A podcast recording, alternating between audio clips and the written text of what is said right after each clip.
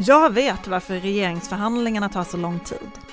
Och jag vet varför det tar så lång tid för Maggie att förstå Johan Persson. Och jag vet att svaret på allt finns i en bok från 1994.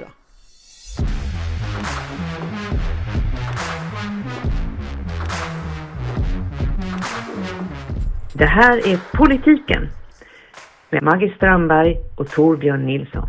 Och Henrik Torehammar.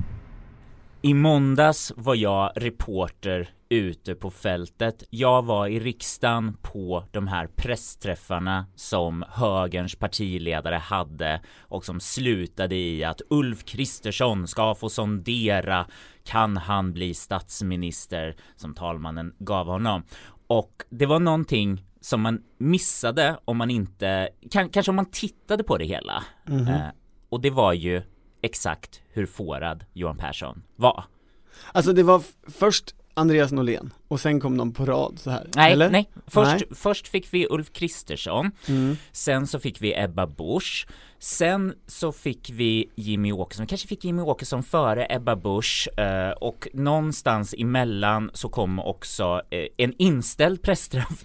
Socialdemokraterna som redan hade varit och pratat på torsdagen skulle ha en pressträff men den drogs in och sen så kom eh, Centern och Vänstern och Miljöpartiet och bara typ gick förbi och pratade lite med journalister eh, och sen till slut så kom Johan Persson.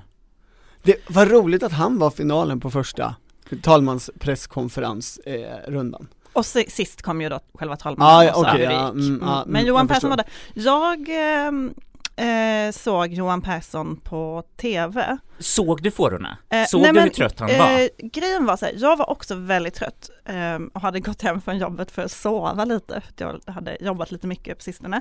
Och så tänkte jag så här, men jag ska bara, innan jag somnar ska jag bara lyssna på vad Johan Persson säger. Och jag förstod inte hans, alltså det var som att han jag skickade ett sms till Glitter-Erik, vår kollega, och var så här, är, är det något fel på mig eller talar han inte i sammanhängande meningar? Håller jag på att få en stroke? Är det liksom, ja, har jag vaknat i fel parallellverklighet? Är det jag eller Johan Persson som håller på att få en stroke? Så kände jag. Vad var det du reagerade på? Nej men jag bara förstod inte, alltså det var som att han sa han sa ord men de hängde inte ihop för mig. Ge mig ett exempel så ska vi se om jag kan avtolka Johan Persson. Men jag minns inte nu, det enda jag minns av vad han sa var det här Liberalernas eh, han fick ju frågor om det här brevet han hade skrivit till Europaparlamentet om att Sverigedemokraterna är hans huvudfi, huvudmotståndare. Och då sa han så här, nej så är det ju inte utan det är verkligheten som är vår huvudmotståndare. Ja.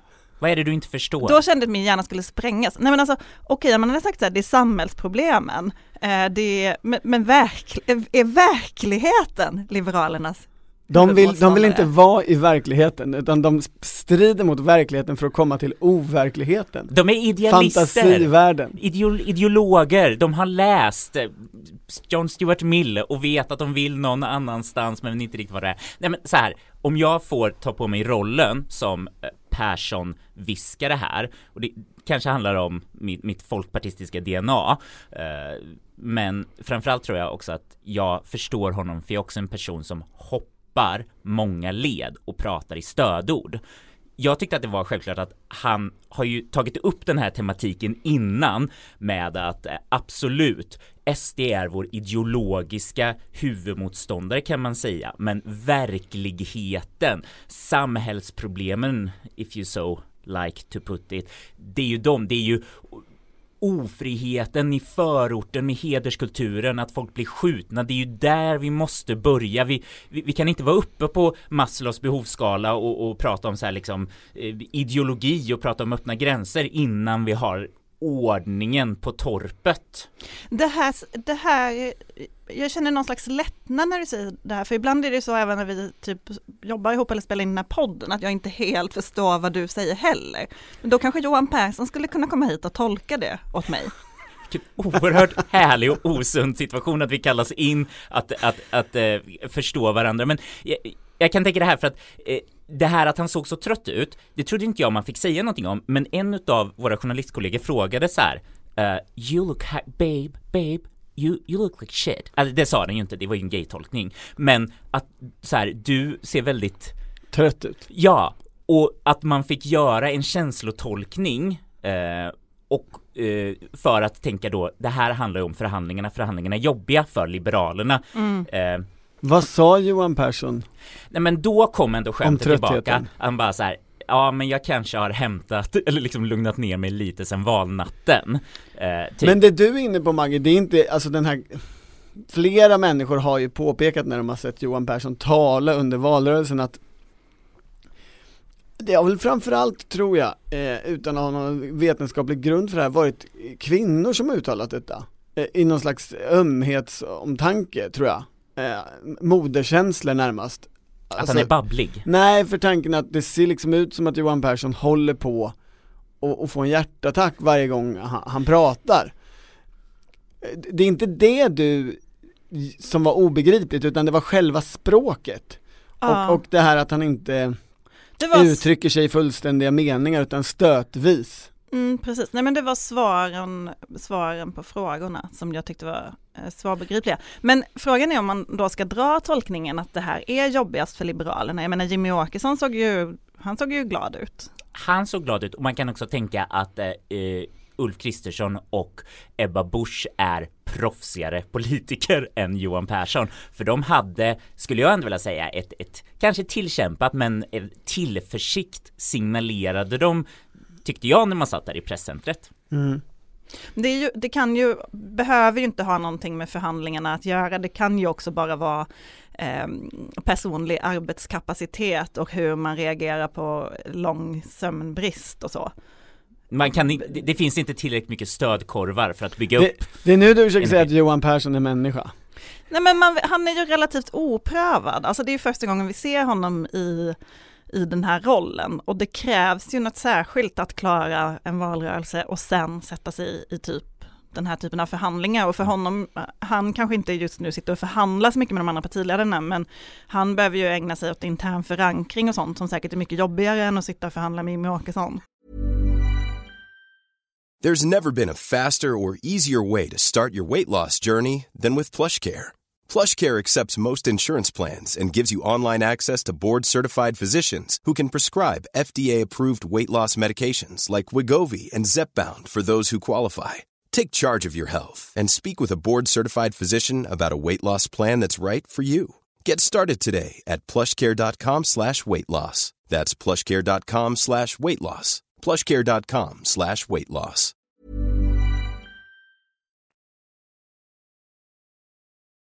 Eh, ja, eh, om vi lägger Johan Perssons väl och ve lite åt sidan, vad blir slutsatsen av den här måndagen? Starten på regeringsbildningsprocessen? Okej, om jag har Perssons ande över mig och också får prata i stödord så tänker jag att det här handlar om förväntningsspelet kring tidsaspekten, hur snabbt kommer det ta innan vi får en ny regering? Eh, och då finns det ju tre förklaringar och jag tänker att vi kanske inte ens behöver säga mer än stödorden. Till att det, det drar, förklaringar till att det drar ut på tiden. Ja, och kanske, eller framför allt att det känns som att högersidan vill att vi ska vara redo för en lång regeringsbildning. Och då är det, är Kristersson, piloten krascha eller SD maktnormalisering? Okej, nej men om ni fattar då kan vi bara gå vidare.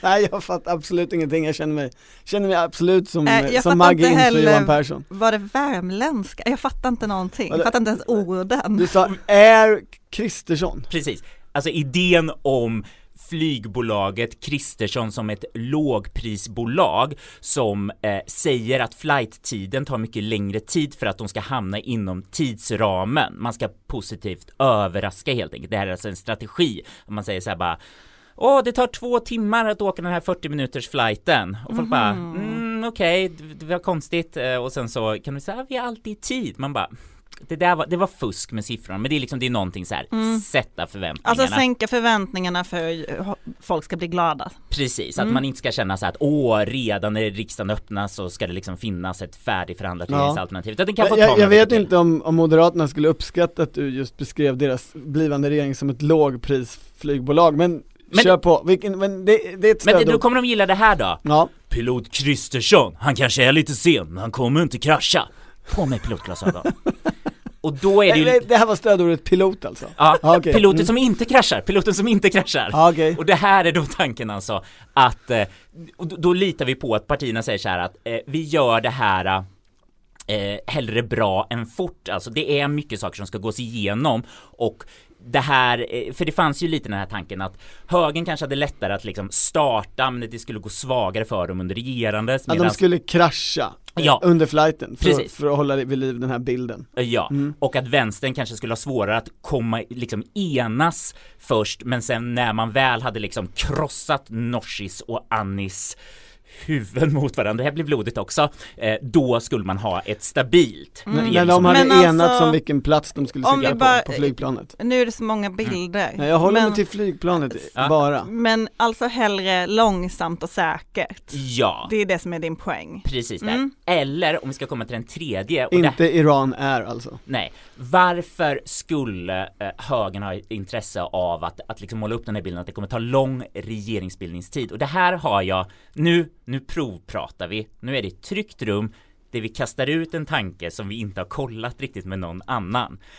Skulle det kunna vara så att eh, Kristerssons team tänker att ju oftare man ser Jimmy Åkesson ställa sig på en pressträff utan att Sverige förvandlas till en fascistisk stat, desto mer normaliserat blir tanken på att SD ska ha makt i Sverige. Att man på något sätt filar av. Det här att, att om det hade varit tvärtom, att det redan nu på måndag hade presenterats, så här blir nya SD-inflytande Sverige så skulle det liksom kunna komma en starkare motreaktion. Snabbt men om man liksom långsamt smyger in det så de här massdemonstrationerna på Sergels torg blir svårare att uppmana. Nej men där tror jag att du har fel skulle jag vilja säga. Okay. Eh, det, det, kanske, alltså, det kanske är en strategi men, men jag tror att du har fel i tanken om hur tid fungerar i relationen till Sverigedemokraterna. Alltså jag försökte kolla lite på hur har SDs första vecka varit och eh, då tänkte jag så här, hur länge sedan var det en galen, eller förlåt, hur länge sedan var det någon i partiet gjorde ett eh, uttalande som fick väldigt mycket uppmärksamhet som gick ut på att typ hänga människor av en annan hudfärg eller så. Ja men det var två veckor sedan. Ehm, och jag, ju- liksom, ju längre tiden går, desto högre sannolikhet är det väl att det dyker upp något sånt lokalpolitikerfall igen, Mm. Mm, mm, jag tror jag. Men eh, den här tredje stödordet då, det, det är egentligen att ju längre eh, Ju fler pressträffar, ju vanare blir Ja svenska. men jag är helt fast i det här flyggrejen Ja, okej. nu. Det, ju längre vi ser att eh, Jimmy Åkesson är andre pilot så kommer vi acceptera att han de facto är första pilot. Ja, Och då blir vi inte rädda eh, för att han håller i spakarna. Det är också, ju mer tiden går, desto fler artiklar kommer det i utländsk press om att eh, postfascisterna, de med rötter i nazismen, nu ja. har inflytande och Sverige inte vad det var. Och, ju tystare de andra partierna är under den här processen, absolut. Men då finns ju alltid eh, talmannens tomater att ta till. Att i, i, i ett informationsvakuum så kommer, eh, tror vi att svenska medier kommer ta tag i något substantiellt eller kommer vi springa på så här vad roligt! Nej men jag har Syrliga för, saker. försökt att lägga en slags fatwa på den här redaktionen, att man inte får lov att uttala sig om talmannens snacks, oavsett vad de är. Hur har det gått med din fatwa? Jag, Henrik har inte fattat den, han är ny, är det det? Har du hört från att det finns ett sånt? Jag visste påbud? inte. Men det här är Det bra, säger jag något hoppas, om att jag behöver mer makt. jag hoppas Jag det var så här. Salman Rushdie fick Ja. reda på sin i Men- en trevlig podd. Nej, nej, nej, nej. Nej, nej, nej, nej. Så går det inte till. Välkommen till verkligheten. Om man får bidra med lite fakta då. Mm. I mina fria spekulationer och Ja. konstiga metaforer. Nej men jag har ju, ehm, jag skrev ju ganska ingående om den första budgetförhandlingen som det här gänget gjorde. Då hoppade ju Liberalerna av, men hösten 2021. Och sen så skrev jag ju också en artikel nu inför som handlar om hur partierna förbereder sig på samarbete. Och utifrån liksom den information jag fick då i mina bakgrundssamtal så tycker jag att det är ganska förståeligt att det tar lång tid. Eh, det allra tydligaste hösten 21 var ju att Sverigedemokraterna inte litade på de andra partierna och hela tiden trodde att de kanske blev lurade. De var väldigt stressade över saker som dök upp upp liksom på bordet som inte var förberett om man satt i en sittande förhandling och det kom något förslag. De är Då fick- strykrädda helt Ja men då fick de typ panik och var så här, nej nu måste vi gå tillbaka. Tjänstemännen hade väldigt lite mandat att göra något på egen hand. Allt skulle Alltså liksom, de sverigedemokratiska tjänstemännen. de sverigedemokratiska tjänstemännen, allt skulle upp till Jimmy, skulle kollas, skulle ehm, det, det fanns liksom verkligen en, eh, en stor oro och nervositet. Och det verkar, trots att de sen har gjort ett antal överenskommelser, så verkar det ganska mycket hänga kvar även i den här förhandlingen. Den bilden får jag från både Sverigedemokrater och Moderater, att SD är otroligt noga med att liksom kolla varje liten detalj. Jimmy Åkesson har ju hela tiden talat om att han vill ha ett mer omfattande avtal än vad januariavtalet var. Och jag pratade med en moderat i helgen som sa att ja men det innebär ju i princip att vi sitter och går igenom utgiftsområde för utgiftsområde. Men förlåt, är det inte jättemånga utgiftsområden? Eh, 27 tror jag att det är. Det är ganska många, men eh, bilden jag fick av Sverigedemokraterna när jag eh, tittade på hur de förberedde sig inför förhandlingar var ju att de, de ville ju inte bara ha sakpolitiken på detaljnivå utan även formerna och då gällde det sånt som hur, hur ska saker kommuniceras? Alltså Jimmie Åkesson och eh, Fredrik Reinfeldt heter han inte, vad heter han? Ulf Kristersson Ja det heter han nu för tiden, moderatledaren. har ju fortfarande inte liksom varit på bild ihop i något sammanhang som inte är en partiledardebatt. Eh, En sak som de pratar om är, ska de ha, hålla pressträffar tillsammans? Ska Sverigedemokraterna få vara med på det? Ska Sverigedemokraterna ha inflytande över utnämningsmakt, över regleringsbrev, över direktiv? Eh, Men du menar att tidsaspekten här är- inte någon av de här avancerade teorierna Henrik lägger fram utan att det helt enkelt är så att Sverigedemokraterna är, är flygrädda. Om vi ska hålla oss till bilden. ja, och kräver liksom säkerhetsdemonstration i evighet. Okej. Ehm, att det, de, det är liksom allt ska tröskas igenom. Och sen vet man ju att när en regering väl tillträder så kommer ju verkligheten, då kommer 500% räntan och covid och då, då har, kan man sitta där med sitt avtal. Men då kanske, det är, då kanske det är bra att ha specificerat hur presskonferenserna ska hållas och vilken flagga som ska vara bakom. Och, ehm, e EU-politiken nämnde eh, en SD-källa också. Det är ju något som har diskuterats den här veckan, att det, det är jätteviktigt för dem att ha inflytande över EU-politiken. Och Sverige har ju ordförandeskapet nästa år, och det, eller nästa alltså det- halvår va? men hur ska de ha inflytande över det? All? För det pågår ju också saker i, i EU som inte diskuterats så mycket i den här valrörelsen. Alltså EU-kommissionen pekar ju på det behövs nya fördrag och nya fördrag betyder ju i praktiken mer makt eller andra befogenheter. Eh, Och i, Sverigedemokraterna är ju ett EU-kritiskt parti. Ska Mm. de då styra Sveriges håll, förhållningssätt till det här fördraget? Jag såg att någon föreslog Gunnar Hökmark som ny EU-minister. Det skulle ju vara en intressant kombination med Sverigedemokraterna. Gunnar Hökmark flyger till Bryssel, driver Åkesson-politik. Ja, visst. Det var kanske inte vad Hökmark hade tänkt att han skulle göra Jag på tror inte att Gunnar Hökmark skulle göra det höst, faktiskt. men- Men, men För det här finns det alltså oron då att eh, Sverigedemokraterna skulle driva Sverige in i en väldigt osund, eh, nästan någon sorts eh, Ungern light EU-politik. Eh, men eh, alltså jag, jag tänker på, eh, S har ju varit väldigt upprörda över Moderaternas liksom vandring i Europapolitiken. Eh, minns vi den här dokumentären när eh, Ylva Johansson typ skriker efter att ha varit på något möte med moderater att de är, de är fruktansvärda, de är som brittiska tories nu så att det kanske det kanske ändå finns ett stort utrymme från KD och M att ändå liksom eh, ta hem det, befogenheter. man känner ju ett begynnande intresse bland svenska politikreportrar för EU-politik, som ju är generellt lite styvmoderligt behandlad. Ja, det får man säga. Det blir ju Mm. kul. Ja, det blir kul. Det var som när vi skulle lära oss om försvarspolitik nyligen. Alltid något nytt att läsa in sig på. Ja. Kamrater, någon jävla ordning ska det vara i ett parti.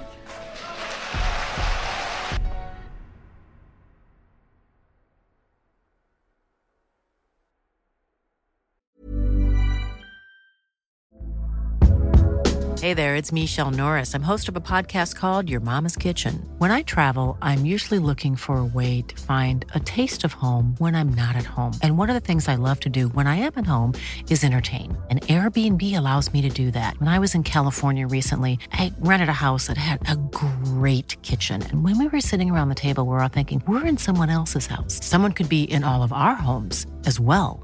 If you have a home, but you're not always at home, you have an Airbnb. Your home might be worth more than you think. Find out how much at airbnb.com/slash host.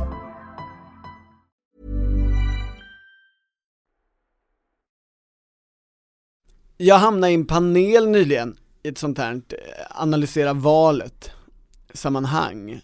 Och det var, blev spännande för att vi, eh, för att få till strid i panelen så intog jag och medpanelisten omedvetet nästan skilda ståndpunkter i frågan, kommer Liberalerna komma med i regeringen eller inte? Vad var era linjer? Jag intog ju positionen Liberalerna blir ett regeringsparti tillsammans med Moderaterna och Kristdemokraterna. Och anförde framförallt argumentet att det kommer alla egentligen vilja eftersom Liberalerna har visat hur kaotiska de kan vara senaste mandatperioden så är ju sättet att liksom låsa in eh, kaoset i en liten, liten ask det är ju att man, de får ministerposter, för ska då interna människor frondera mot hela det här läget så står ju inte bara partiets framtid på spel utan de här ministerposten och hela regeringen på ett Och annat alla sätt. pengar i regeringskansliet. Ja, alltså det blir, det är Alltså, smart tyckte jag. Tror vi på argumentet att SD skulle tjäna på att ha L i regeringen för att de får en bättre spelteoretisk utgångspunkt? Att om regeringen först har jämkat sig samman, då kan SD gå in med full kraft mot regeringen istället för att en MKD-regering ska säga Lugna dig Jimmy, Johan måste ha sitt. Johan lugna dig, jo, Jimmy måste ha Mhm, sitt. Du tänker så, ja, ja, intressant teori. Jag är mer tänkt att det är mycket enklare för Moderaterna i regeringskansliet att spela ut L och KD mot varandra. Eh, och, och få liksom igenom den moderata politik som KD håller med om och så den moderata politik som Liberalerna håller med om. Det är alltid bra att kunna vara två mot en.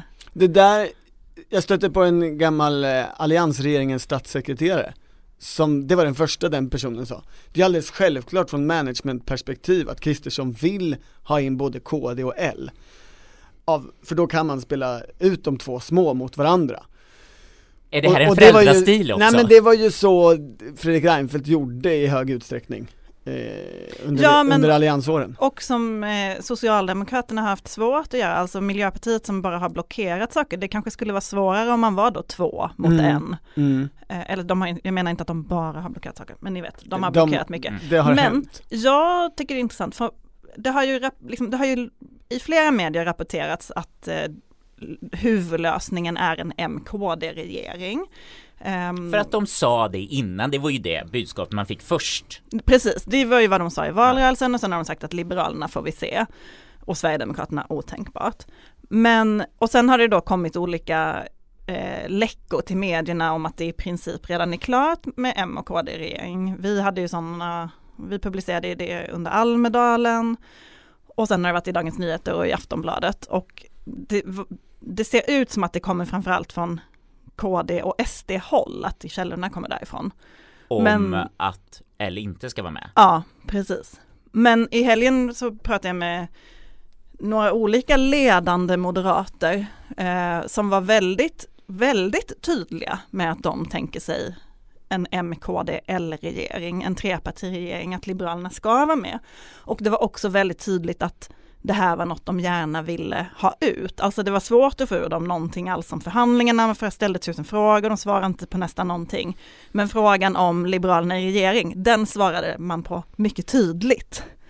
Eh, att, det, att, det, man, att Moderaterna ser flera fördelar med det, inte minst då hur regeringen kommer framstå, att den kommer då bli, man tror att den kommer bli mer legitim hos fler väljare i och med att det finns ett tydligare liberalt anslag också, inte bara en liten konservativ högerregering som Annie Lööf brukar säga. Vill vi ha den dumma eller smarta analysen först? Jag kan stå för den dumma och säga den först och så får Torbjörn komma och rätta mig tillsammans med Maggie. Eh, Varsågod. Okej, men de har så väldigt lite att visa just De har, de liksom, M är under vattnet här och bara tänker precis som det vi inte får prata om när talmannen lägger fram saker på ett bord. Då så ger man, okej det här vet vi att media ändå går igång på. Kakorna. Säg inte ordet! Ja, det, Hon blir ju triggad! Det- Snacksen. För att vi ska ha något att prata om. Precis, så och då de ger man det här lilla som de har, liksom Fast- att Ja. Jag tänker att det är en otroligt konstig strategi i sådana fall. Alltså, Jag sa ju eh, att det var en dum analys. Ja men för att om nu Moderaterna är så tydliga, och det är inte bara till mig de är det, jag satt i Agenda med Thomas Nordenskiöld från Expressen i söndags och han hade ju hört precis samma sak.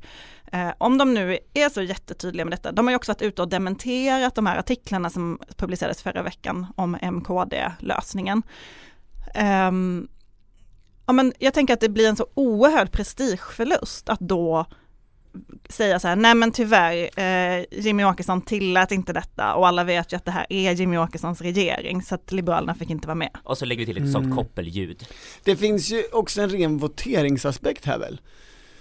Alltså låser man, som också Sverigedemokrater borde se, låser man inte in Liberalerna i regeringen så finns ju hela tiden situa- möjlig, liksom risken från Sverigedemokratiskt perspektiv att man förhandlar med regeringen som då skulle bestå av moderater och kristdemokrater och vinner massa saker i förhandlingarna. Och sen går Liberalerna i enskilda sakfrågor och röstar på andra sidan. Och då spelade så att säga förhandlingsvinsterna från, från SDs perspektiv ingen roll. Det var ju, så har det ju varit under mandatperioden som gått. Alltså strandskyddet och ett antal andra saker som Centerpartiet var jättestolt över att de förhandlade fram i januariavtalet och sossarna sa okej då. Men sen när det väl når riksdagens bord så stoppas det av en, av en riksdagsmajoritet. En ohelig allians. En ohelig allians, precis. Ja, och på samma sätt så har ju SD majoritet ihop med Socialdemokraterna och kan varje gång hota att rösta på sossarnas budget istället eller på Ja, och Alltså när man tittar på dag, jag, jag satt bara för jag skulle svara på någon läsarfråga i vår sån här frågechatt och så fick jag en fråga om hur eh, den obligatoriska statsministeromröstningen fungerar och då läste jag liksom lite tillbaka. Och när man då tittar på mandatperioden 2010 till 2014 med dagens ögon så är man, det är ju chockerande att den ens kunde äga rum. Alltså att Fredrik Reinfeldt ens kunde vara statsminister, att han fick igenom en budget. Med dagens liksom ingen praxis finns överhuvudtaget så hade han aldrig kunnat det. Nej. Det är, det är ju den stora effekten parlamentariskt av, av Sverigedemokraternas intåg. Alltså inte bara detta att de vinner väljarstöd successivt från framförallt de andra två stora partierna i, varje, i val efter val, utan också att det var de som började att luckra upp De är. Facebook. Ah, De är nej, Facebook. nu tycker jag faktiskt att du är för snäll mot Socialdemokraterna. För att det var ju faktiskt eh, striden om brytpunkten under den mandatperioden. Sossarna är Absolut. Facebook. Där Magdalena Andersson som ekonomisk politisk talesperson sa det är inte vårt jobb att hjälpa regeringen att få igenom sin budget. Och det, Ja men du har nej, men, rätt. nej men jag bara menar, det leder oss ju också in till den liksom högintressanta frågan, hur ska Socialdemokraterna agera i opposition den här gången? Ska de till exempel hjälpa Ulf Kristersson med EU-politiken? Eller eh, NATO, eller Eller det, ska, det de ekonomiska vara, moraset. eller ska de vara det där partiet som de var 2013? När de, Jag vill bara gradera, alltså det är klart att de bröt mot praxis där och skapade en situation kring ramverket och budgeten som, som ju har fortsatt och eskalerat med alla parter. Men den stora saken i praxisförändring var ju, röstar man, ja, på- lägga ner sina röster eller inte? precis, Ja, när man har absolut. förlorat första voteringen, lägger man ner sina röster eller röstar man på något av de två kvarvarande alternativen? Så Ja. S egna? är MySpace och SD är Facebook. Men gi- Give them hell, Sverigedemokraterna har ju inte ändå kommit i något slags vakuum. Nej, Och sen dess har ju liksom man kan väl också försvara Sverigedemokraterna med rasat. det fanns massa småpraxissaker i riksdagen som ju uteslöt dem från inflytande på kanske vad man skulle säga ett ett mer fåntrattigt sätt.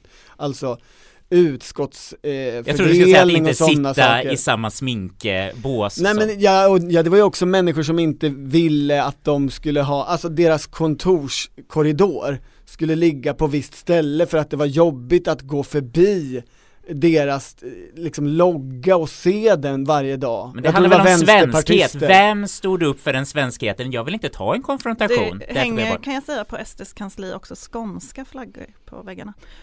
Bara Det är ju ett den. skånskt parti. På många sätt, ja. Men eh, i alla fall. Ett så, nationalistiskt Jag vill ändå, förlåt, parti. jag känner att vi har spå, nu har vi spårat. Ja. Jag ville ställa frågan, kan det vara så att Moderaterna på något sätt eh, vill pusha ut den här trepartilösningen men tror samtidigt att den inte kommer hända men sä- säger det för att inte de ska få skulden för att Liberalerna inte ingår för att det ska mer se ut som att Liberalerna inte kunde ställa upp. Äh, förstår ni vad jag menar? Den- Vill de hålla någon på gott humör här men, är- men är, är det Alltså- inte sant det de säger? Di- Din teori ligger ju helt i linje med det här samlingsperspektivet Mm. som Ulf Kristersson Vilken av mina teorier? Ja, den här senaste, att de vill inte få skulden. Ifall det blir, slutar så att, att Åkesson verkligen lyckas stoppa Liberalerna från att vara med. Ja, eller att Liberalerna säger vi kan inte ingå i den här regeringen för vi kan inte, Nej, vi då, kan släppa fram den men våra röster behövs inte för budgeten, vi kan inte stödja det här. då kan ju Kristersson efter att hans läckor har pratat med dig och, och, och kört det här, ja inte bara dig,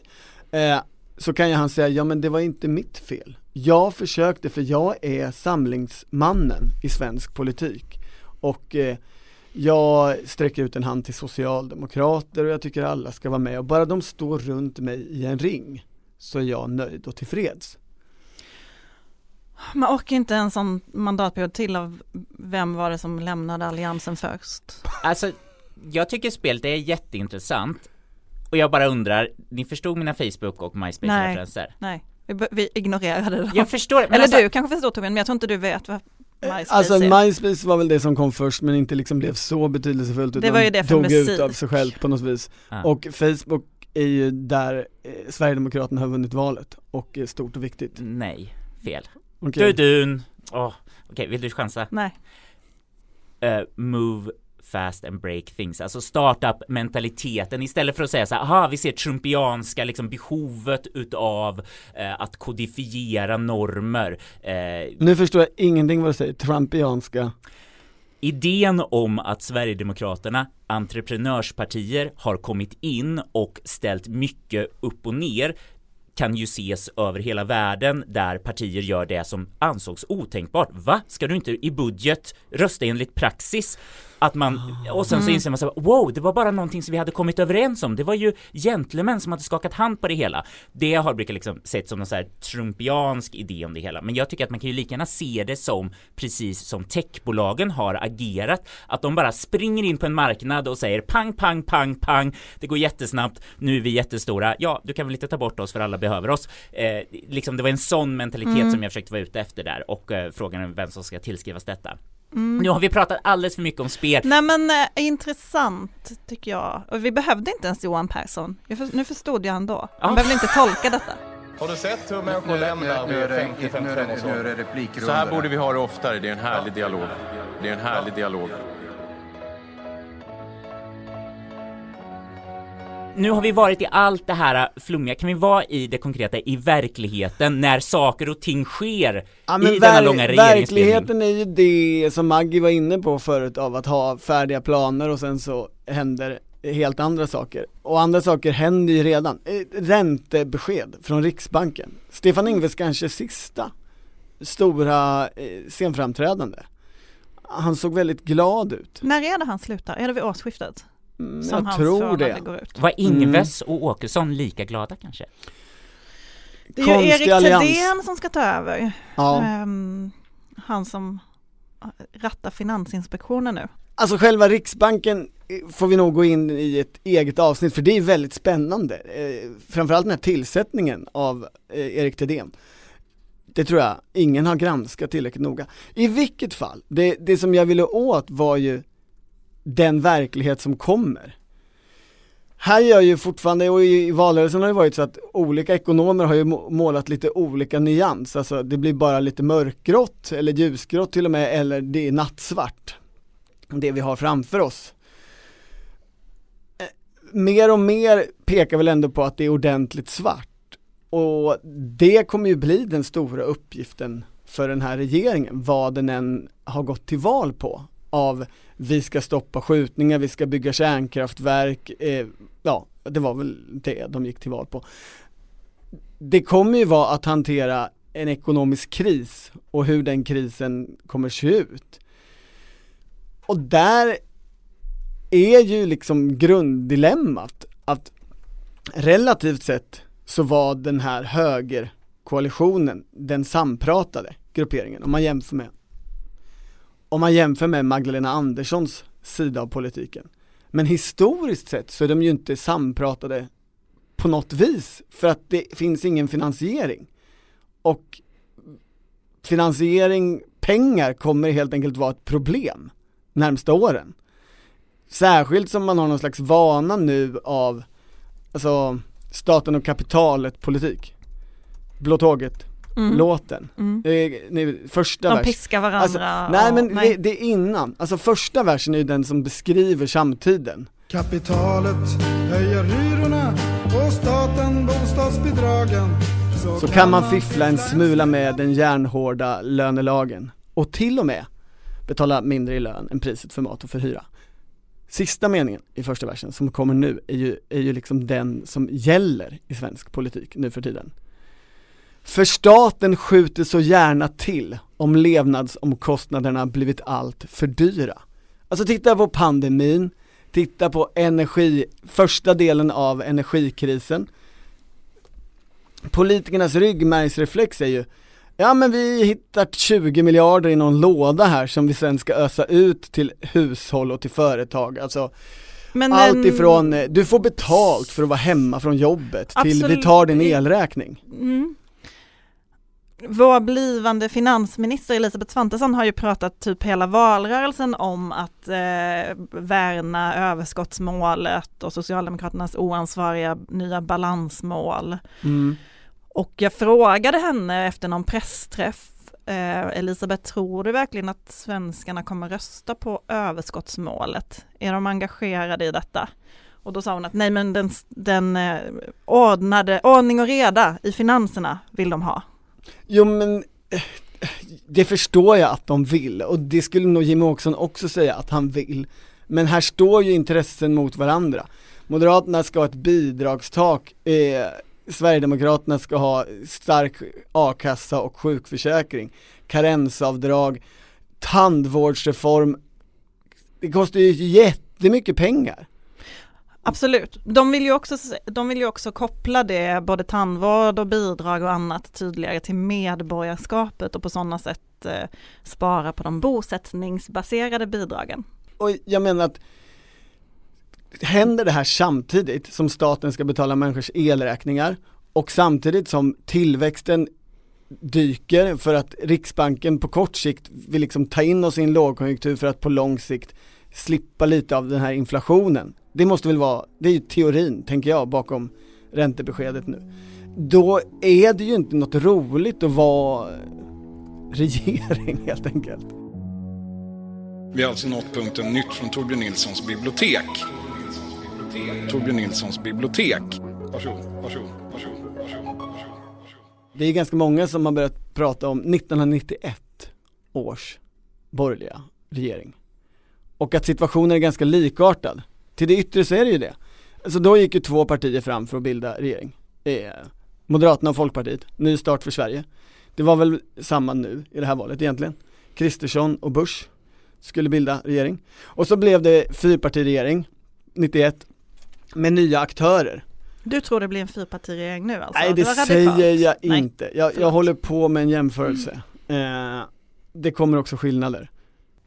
Då var ju Kristdemokraterna nya i riksdagen och i regering, de åkte ju bananskal rakt in. Och sen hade man ju Ny Demokrati som eh, stödparti. Som eh, också var nya. Som också var nya och som man inte förhandlade med officiellt, utan bara under bordet. Och ja, här är det ju liksom annorlunda med Sverigedemokraterna, de är inte nya men de är en okänd faktor i regeringssammanhang. Men den största likheten är ju själva verkligheten, den som vissa partier då ska arbeta mot. Det ekonomiska läget. Och frågan är ju hur mycket Kristersson får gjort av det som han vill göra när det mest kommer vara att hantera ekonomi som de här partierna inte har pratat om innan. Alltså 91 så slutade det ju med att eh, Carl Bildt efter mycket om och men sökte stöd hos Socialdemokraterna. Ringde in Ingvar Carlsson som befann sig i Tyskland på en, någon slags socialistkongress. Men detta pratade vi om nyligen, det var ju det som räddade livet Ja, på Ingvar precis. Carlsson, det pratade vi om i någon podd. Ja, Ja. så det behöver jag inte upprepa, men det var inte så mycket, Ny Demokrati var inget att hålla i, i det här läget. Och frågan är, vad händer om Kristersson i ett riktigt dåligt läge vänder sig till Magdalena Andersson istället för Jimmie Åkesson? Vad gör Jimmie Åkesson då? Om det skulle vara så krisigt så att man verkligen skulle känna 90-tals-vibes eh, och då eh, Antingen om man tänker att Magdalena Andersson vill vinna någon sorts statsmannapoäng eller att man kanske känner det här arvet att så här, nej men faktiskt vi är de enda som typ kan regera Sverige så att vi, vi får steppa in här nu och liksom och stödja och hitta på någonting så här. Eh, så skulle det kunna vara. Men jag, jag tänker så här, en stor invändning mot 91 liksom jämförelserna det är väl att så här, om det kommer någon sorts kris, eh, men just nu är proble- eller problemet, det finns pengar hos staten. Det är rätt okej att låna fortfarande. Eh, det var ju liksom tvärtom situationen på 90-talet, då var man ju tvungen att skära ner och göra en massa tråkiga saker för att eh, det, liksom, det blev för dyrt helt enkelt, för staten kunde gå runt. Eh, det ser annorlunda ut nu så att när de här populistiska partierna kräver så här typ jag vill ha den här, ge mig detta, eh, kompensera den här järnhårda lönelagen på Ja, olika sätt. mm. Då kommer det liksom, det, man kan inte använda det argumentet så här typ eh, vi får inte låna dem bara, jo du får låna de pengarna eh, och eh, det är liksom, det, som sagt det finns alltid någon myndighet som sitter på 90 miljarder verkar det som nu i det nya underbara Sverige som man bara kan skaka fram och bara oj, här fanns lite fickpengar helt enkelt. Och sen nummer två, det som kanske var det krisiga här och är svårt att avgöra, nu, nu tänker jag verkligen eh, högt här i, i process att kanske det som Bildtregeringen ändå fick igenom, det var ju att man hade ett gemensamt politiskt reformprojekt. Är det så lite nu att i dagens läge så finns pengarna men pro- reformprojektet saknas? Det, alltså, jag menar det huvudsakliga projektet är ju att förändra brottsbalken och det kan man väl göra trots ekonomisk kris. Ja. Det är ju inte, och, och det kan ju justitiedepartementet och Gunnar Strömmer ägna sig åt och Per Klarerius och vilka som nu ska sitta där. Medans Man ska ju Eh, komma ihåg att det är ju jättedyrt eh, med kriminalvård eller straffmyndighet eller vad Jimmie Åkesson vill, ville kalla det. Straffverket tror jag. Straffverket. Eh, Alltså lyckas man bura in fler människor och på längre tid så kostar ju det pengar. Men det är ju inte ett problem som dyker upp sådär direkt. Så, så lagändringarna som du är inne på, de, de kan man nog göra ganska enkelt. Sen kommer ju notan efteråt om man är framgångsrik. Ja, och just nu finns det, är det ju redan brist väl på fängelseplatser, det är väl därför folk... Men det, jag tycker Henrik är inne på någonting intressant här. Um, alltså om man tänker alliansregeringen 2006 och de stora förändringar man gjorde i samhället, alltså tänk bara så här, avregleringen av apoteket till exempel. Finns det något liknande eh, som den här regeringen ska göra? Kommer de göra den typen av, av liksom Strukturreform. Ja, eller bara eh, privatiseringar, sälja statliga bolag. Man vet väldigt lite om det. jag har hört det här, det är ju ekonomspinnet, att vi kanske inte ska tänka oss så här göra en ny arbetslinjereform typ, men att är eh, energin den nya strukturreformen? Att så här, vi, återigen, vi får hoppa tillbaks på behovsskalan, att nu är det mer så här, kan du hålla dig varm? Kan bageriet baka? Att det är liksom, innan trodde man att det var fixat, men, men nu kanske det eh, i det osäkra läget, att om man skulle få till en, en bred, hållbar ny riktning för energi i Sverige så skulle det kanske ses eh, som ett stort plus liksom att Ja, det skulle ju förstås vara ett också samhällsomvälvande projekt. Det är lite det jag är ute efter. Var kommer den stora vem ska ge oss förändringen? 100 000 år utav radioaktivt avfall? Kan, kan ni ge oss det, Kristersson? Ja, det är en bra fråga. Jag har väl inte svar på den, men jag gick i alla fall till böckerna. Den här epoken 91 till 94 den är beskriven väl i många böcker, men jag har tagit med två böcker som Christer Isaksson hann ge ut sam, nästan samtidigt, eller alltså den ena kom 94, det är den boken som heter Världens bästa regering, som då är något slags reportage om Carl Bildt-regering. Och eh, den andra heter Revanschen, som kom 1995, som följer då Ingvar Carlssons väg tillbaka från valförlusten 91 till valseger 94. Och, eh, Christer Isaksson var ju gammal pressekreterare hos Ingvar Carlsson, eller i alla fall i Socialdemokratiska partiet, jag vet inte hur länge han var på statsrådsberedningen på 80-talet, men klar socialdemokrat, klar förnyad socialdemokrat, han har ju skrivit väldigt mycket böcker som liksom är upprepningar av egentligen ett politiskt perspektiv. Men de här böckerna är i ganska hög utsträckning journalistiska produkter. Alltså bra, bra fotarbete, bra research. Jag skulle vilja hävda att Christer Isaksson stod på sin höjd under de här åren och gjorde nog den mest initierade rapporteringen från de här två sidorna av svensk politik. Och jag ska inte läsa för mycket högt men de är bra skildringar av vad som händer när det blir riktig ekonomisk kris. Att allting vänds upp och ner och ingenting längre gäller. Kanske inte heller, ja, vem som är den ledande aktören och vilka som faktiskt kan samarbeta och inte. Men de har ungefär samma utgångsläge, så jag ska läsa lite ur boken när Bildtregeringen ska försöka bildas. Det är så här är det. Det är valnatten nu. Folkpartiet var i den situation som partiet mest av allt hade velat undvika. Alla regeringsalternativ som partiledningen såg som realistiska var andrahandsalternativ. Under dygnen efter valdagen intog Bengt Westerberg också alla positioner i regeringsfrågan. Före valet hade han sagt att han ville se en borgerlig majoritetsregering oberoende av Ny Demokrati.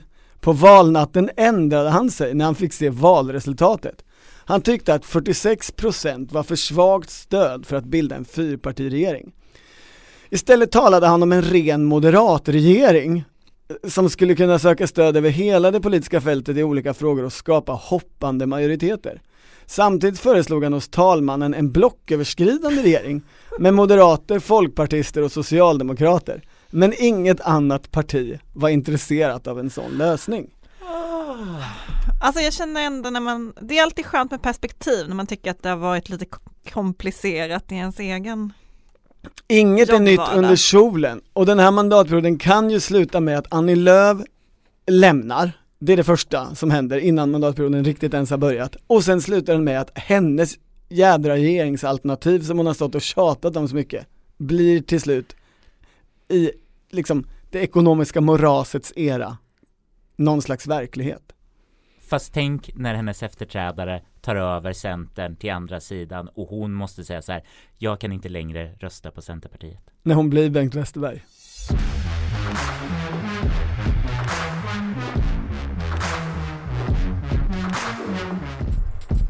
Du har lyssnat på Politiken, en podd från Svenska Dagbladet. Ansvarig utgivare är jag, Anna Kareborg.